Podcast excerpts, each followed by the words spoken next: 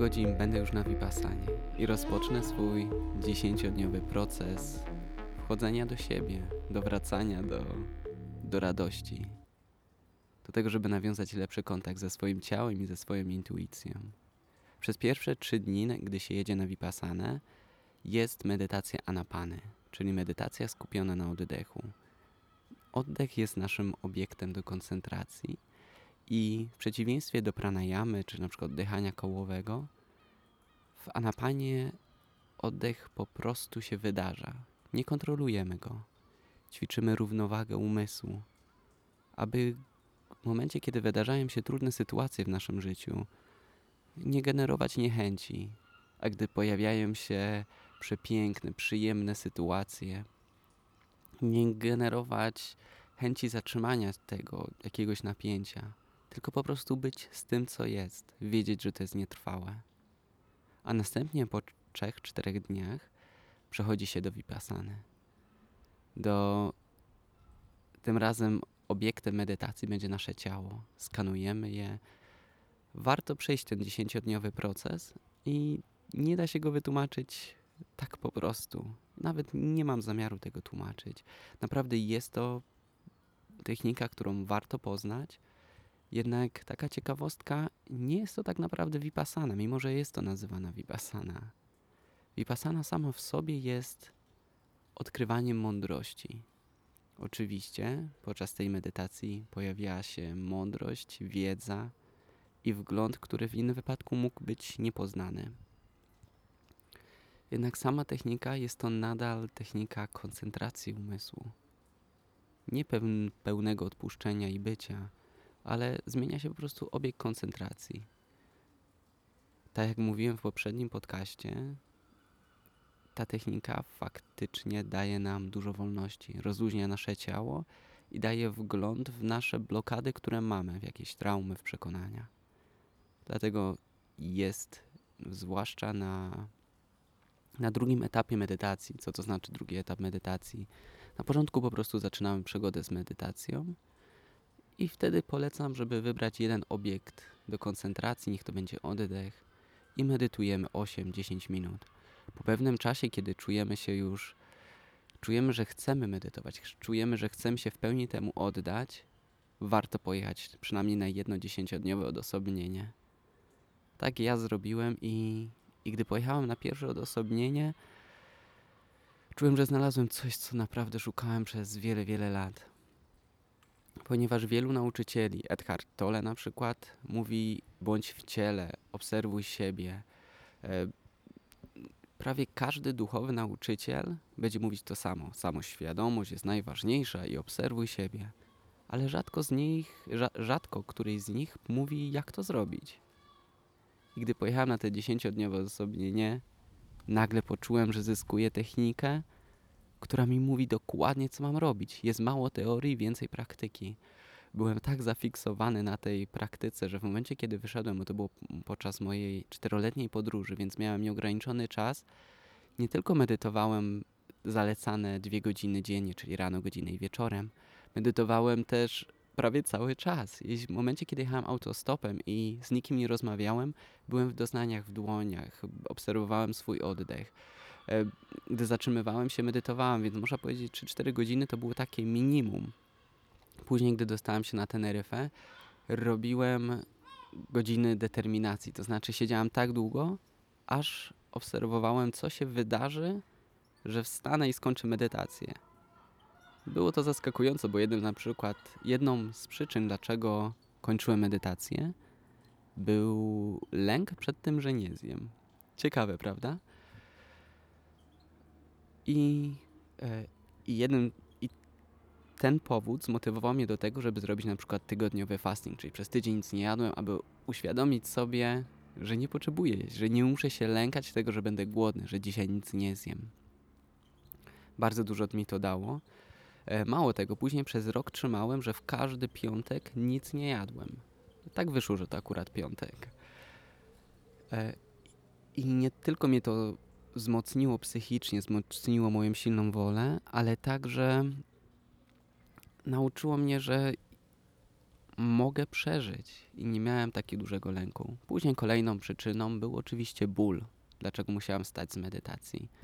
Tyle, że zobaczyłem, że nie muszę wcale wychodzić z medytacji, nawet jak boli mnie ciało. Mogę utrzymać na początku równowagę, a gdy ból już jest bardzo intensywny, mogę bardzo powoli zacząć ruszać swoje ciało i obserwować, co się dzieje. W momencie, kiedy ból przeminie, zatrzymać się na chwilę i gdy znów się pojawi, odpuścić i dalej się ruszać.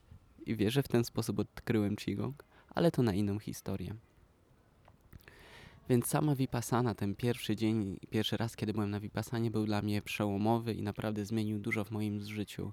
Przede wszystkim spowodował, że medytacja stała się moim życiem. Stąd też w sumie nazwa podcastu Życie w medytacji, bo nie chodzi tylko o te siedzenie, ale bycie świadomym cały czas. Bycie tu i teraz. Jeszcze, du jeszcze dużo mi brakuje, bo czuję, że na przykład w ostatnim okresie mojego życia bardzo dużo myślałem o przyszłości i dużo się martwiłem. Nie wiem, co dokładnie to spowodowało. Pewnie odkryję to podczas tej medytacji. Ale miałem w sobie dużo lęku i martwienia się, i dużo mniej byłem w teraźniejszości, co zauważyłem, że mocno, mocno nadwyrężyło moją radość życia, taką chęć i, i pasję życia. Bo gdy żyjemy w chwili obecnej, ta radość jest, jest ten zachwyt, jest ta, widzimy tą magię, tą zieleń trawy, zieleń drzewa, życie wokół nas, owady, to wszystko powoduje, że stajemy się tą jednością z tymi i chcemy żyć. Ale gdy żyjemy w przyszłości i martwimy się, co będzie dalej, niestety wszystko staje się szare. I nagle nic nie zaczy zaczynamy zamiast widzieć to, co nas otacza, widzimy tylko siebie. Widzimy tylko nasze bóle, nasze lęki, naszą, no, w moim wypadku przynajmniej trochę moją miernotę, jakkolwiek to brzmi. Dlatego sama obserwacja jest istotna, ale nie fiksowanie się na sobie, tylko widzenie dalej. Chciałem Ci jeszcze powiedzieć, co się wydarzyło, jak przyjechałem wczoraj do Glo Gloucester, kurczę, te miejsce, ciężko mi się wypowiada.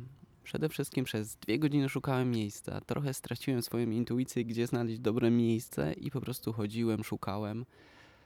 Dopiero po dwóch godzinach znalazłem przyzwoite miejsce. Było to blisko tej katedry, pod drzewem, tak żeby za dużo osób mnie nie widziało, z dala od drogi, tak żeby nie było smrodu z samochodów i, i dźwięków ulicy.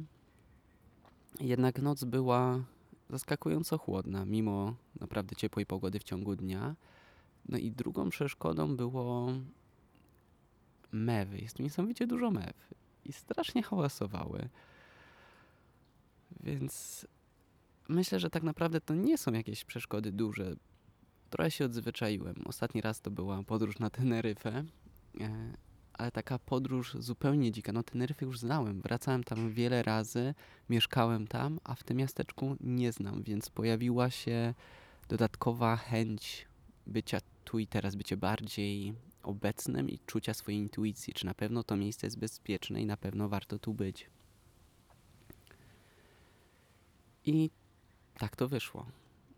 Więc trochę mi to zajęło, żeby wrócić do siebie, poczuć miejsce, znaleźć odpowiednie. Noc przebiegła ok. Rano wstałem, spakowałem się, zrobiłem godzinną medytację. Co prawda, przyznam ci się, nie, nie potrafiłem godziny usiedzieć. Otwierałem oczy, czułem jakiś niepokój. Może to czekające mnie wyzwanie dziesięciodniowe bo jednak to jest wyzwanie. Nawet jeśli medytuję, już byłem tyle razy, jeśli z, za każdym razem to jest wyzwanie. I nie to, że się siedzi te 10 godzin dziennie, ale żeby zobaczyć, co tam w środku jest, żeby czasami uświadomić sobie prawdy, które nie chcemy widzieć. Co w moim wypadku to będzie tym razem, nie wiem. Pamiętam swój na pierwszym odosobnieniu, prawda, która do mnie przyszła, to powód mojej zazdrości. To jak, jak krzywdziłem partnerki, z którymi byłem, tylko przez to, że czułem niskie poczucie wartości i, i bałem się, że ktoś będzie lepszy. Chciałem, żeby ta jedna osoba mnie wielbiła i, I gdy tego nie czułem, wariowałem. Więc gdy takie coś sobie człowiek uświadomi, najpierw czuje ogromny smutek, żal. Poczułem, jak mi łzy spływają z oczu. Poczułem żal i wstręt do siebie, że takie coś, tak się zachowywałem. Ale nie ma tam zbytnio czasu na użalanie się. Ma się 5-10 minut przerwy i trzeba wrócić do siedzenia, do utrzymywania równowagi, tak zwanego equanimity. Siedzisz i, i obserwujesz, co się wydarza. Gdy nie reagujesz niechęcią, nienawiścią do tego, co widzisz, to to się po prostu rozpuszcza. Po prostu synchronizuje, nie wiem jak to nazwać, integruje, może lepszym słowem jest. I nagle to się odpuszcza, stajesz się lżejszy. To jest też uczucie, które towarzyszy, gdy się kończy te dziesięciodniowe odosobnienie. Uczucie lekkości. Teraz czuję się ciężki. Czuję, że mam dużo rzeczy w umyśle, w emocjach, od których uciekałem. Przez ostatnie, nie wiem, tydzień, dwa tygodnie, kiedy skończyłem ostatnią medytację w Bytomiu, którą prowadziłem, od tamtego okresu zacząłem czuć, że uciekam od siebie, od emocji. Pojechałem do znajomych, z przyjemnością nawet się napiłem, co mi się rzadko zdarza, bo nie przepadam za alkoholem. I czułem, że robię to tylko dlatego, żeby uciec od jakiejś emocji. Co to będzie? Czasami potrzebujemy trochę czasu, żeby zebrać odwagę, aby stawić czoła sobie i, i temu, co w nas siedzi. Zjem jeszcze coś. O, katedra zaczyna brzmieć, dzwony bić. Prawie jak gong medytacyjny. Lubię dzwony w kościołach, w katedrach.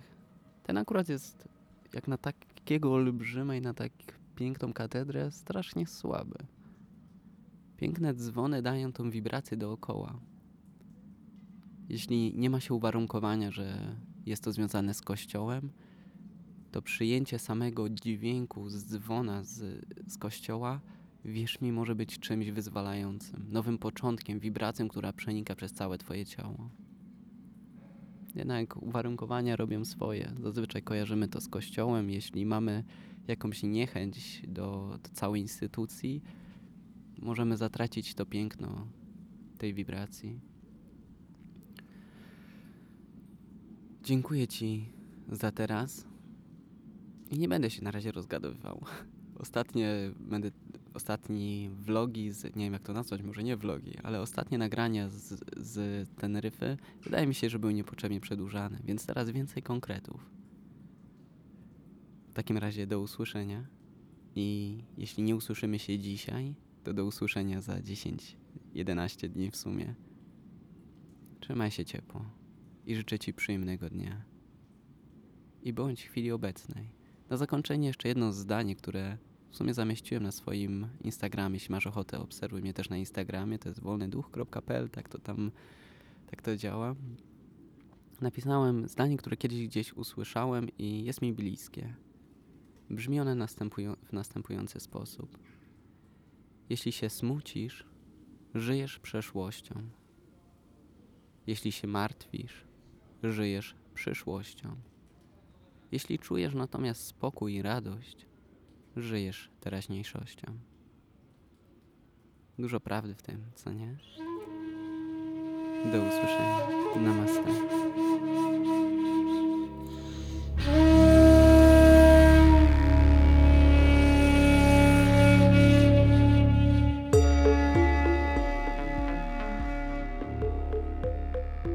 Cześć, to jeszcze raz na chwilę ja, bo chciałem się z Tobą podzielić pierwszymi wrażeniami z Vipassany.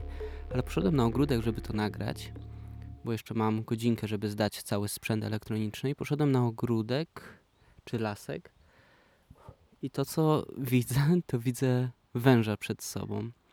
Skrył się teraz w krzakach i go poszukuję, ale powiem Wam ciekawy początek tej Vipassany. Ale dobra, podzielmy się pierwszymi wrażeniami. Jest, są plusy, są minusy. Pierwszym na pewno olbrzymim plusem i nigdzie wcześniej w żadnym ośrodku tego nie widziałem, to jest ogromna przestrzeń dochodzenia. przepiękne lasy, przepiękna, wolna przestrzeń otwarta, gdzie można siedzieć, gdzie teraz siedzę. Natura. Czuję, że, że będę tu dużo spacerować. Całym w ogóle moim celem jest być stuprocentowo mindful, czyli stuprocentowo uważnym. Chcę praktykować za każdym razem medytację chodzoną. Chcę robić tylko jedną rzecz w danym momencie. Chcę naprawdę zwolnić całkowicie i czuję, że będę mieć do tego tutaj predyspozycje, znaczy predyspozycje, możliwości. E, minusy, które, pierwszy minus, który zauważyłem, to jest e, może nie minus, raczej delikatnie się zawiodłem. E, to jest to, że niestety pokój mam z kimś. Są to pokoje dwuosobowe. Jednak z drugiej strony czuję, że to może być dobre, ponieważ nawzajem możemy się inspirować i motywować do, do praktyki. Więc myślę, że na pewno ma to też swój duży plus. Prysznice też są na zewnątrz, nie w środku, więc różnica między polskim ośrodkiem jest duża, ale porównując na przykład ośrodek w Indiach, no nie, w Indiach też przyznam szczerze było dobrze, nawet miałem pokój swój własny. Powiem Ci też, jak się czuję przed tym pierwszym dniem, czyli w momencie, kiedy tutaj przyjechałem i zobaczymy, jak, jaka będzie różnica po tym, jak stąd wyjdę. Więc czuję teraz się strasznie ciężko, tak jak wspominałem Ci wcześniej. Odczuwam delikatny ból głowy, trochę zmęczenie po całym dniu, po całych podróżach. Ekscytację, też niepewność. Jestem też ciekawy, co mi to przyniesie. Ponieważ to, co jest ciekawe, to jest, teraz do Ciebie mówię jako 28-latek, a kolejne nagranie będzie będzie już robiona przez 29-latkę. Wiem, że to tylko liczby, ale dla mnie urodziny są czymś wyjątkowym. Jest to moment, kiedy naprawdę staram się zauważyć, jak się zmieniłem, jak to jest być 29-latkiem, więc więc czuję, że ta przemiana będzie. Cieszę się, że ją też odbywam tutaj. Trochę żałuję, że nie będę mógł sobie popisać. Już zacząłem uzupełniać książkę na urodziny.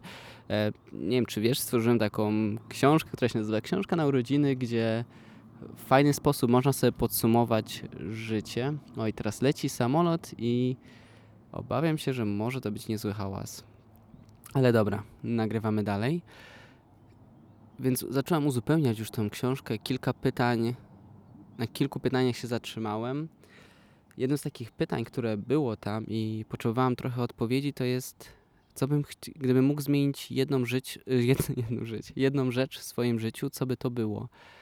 I przyznam szczerze, nad tym pytaniem długo, długo czekałem, ale na drugi dzień znalazłem swoją odpowiedź, ale nie zdradzę ci jej teraz. Jak już będę uzupełniać książkę, to może ci pozdradzę kilka moich odpowiedzi, jeśli ben, uznam, że są inspirujące i przydatne dla ciebie. Dobrze.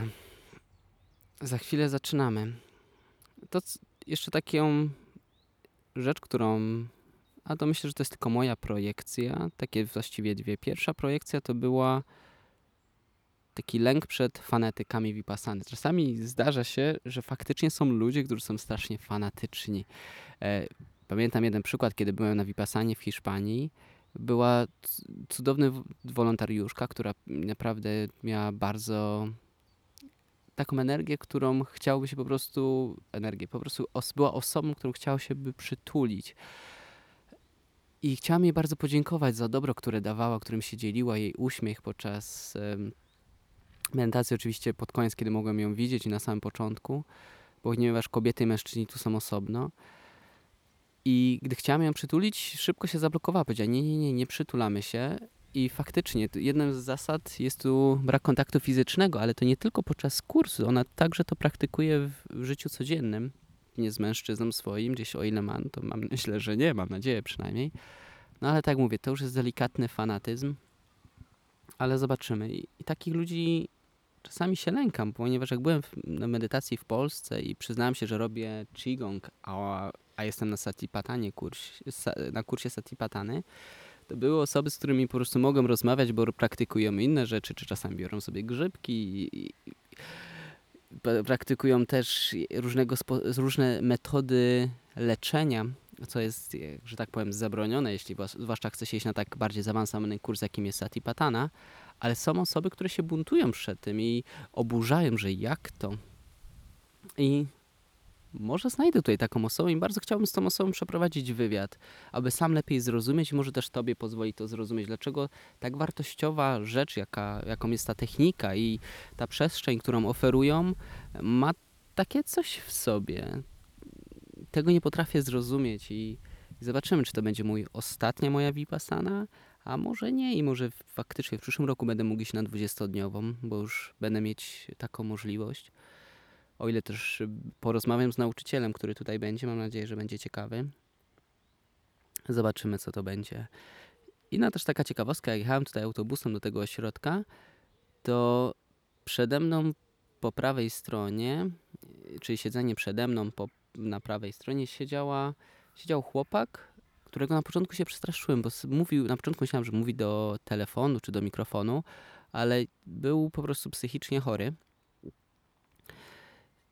I oceniłem go. Dawno w sobie nie widziałem, nie wiem, czy to skąd ten lęk się bierze.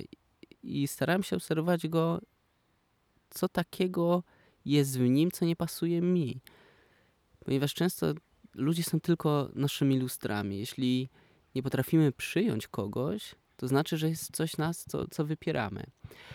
A po lewej stronie, czyli całkowicie przede mną, siedział starszy facet, który, który w pewnym momencie, gdy, gdy ten chłopak zaczął dziwnie się zachowywać, uderzać delikatnie w okno i krzyczeć wyprzedzaj, wyprzedzaj, jedziesz szybciej, jedziesz szybciej, tak by się po prostu ekscytował wyścigami samochodowymi, zaczął się po prostu śmiać, przyjął to zupełnie inaczej.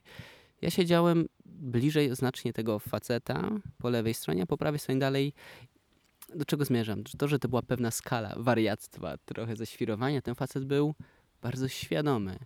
Czasami pozwalał na interakcję nawet z tym chłopakiem.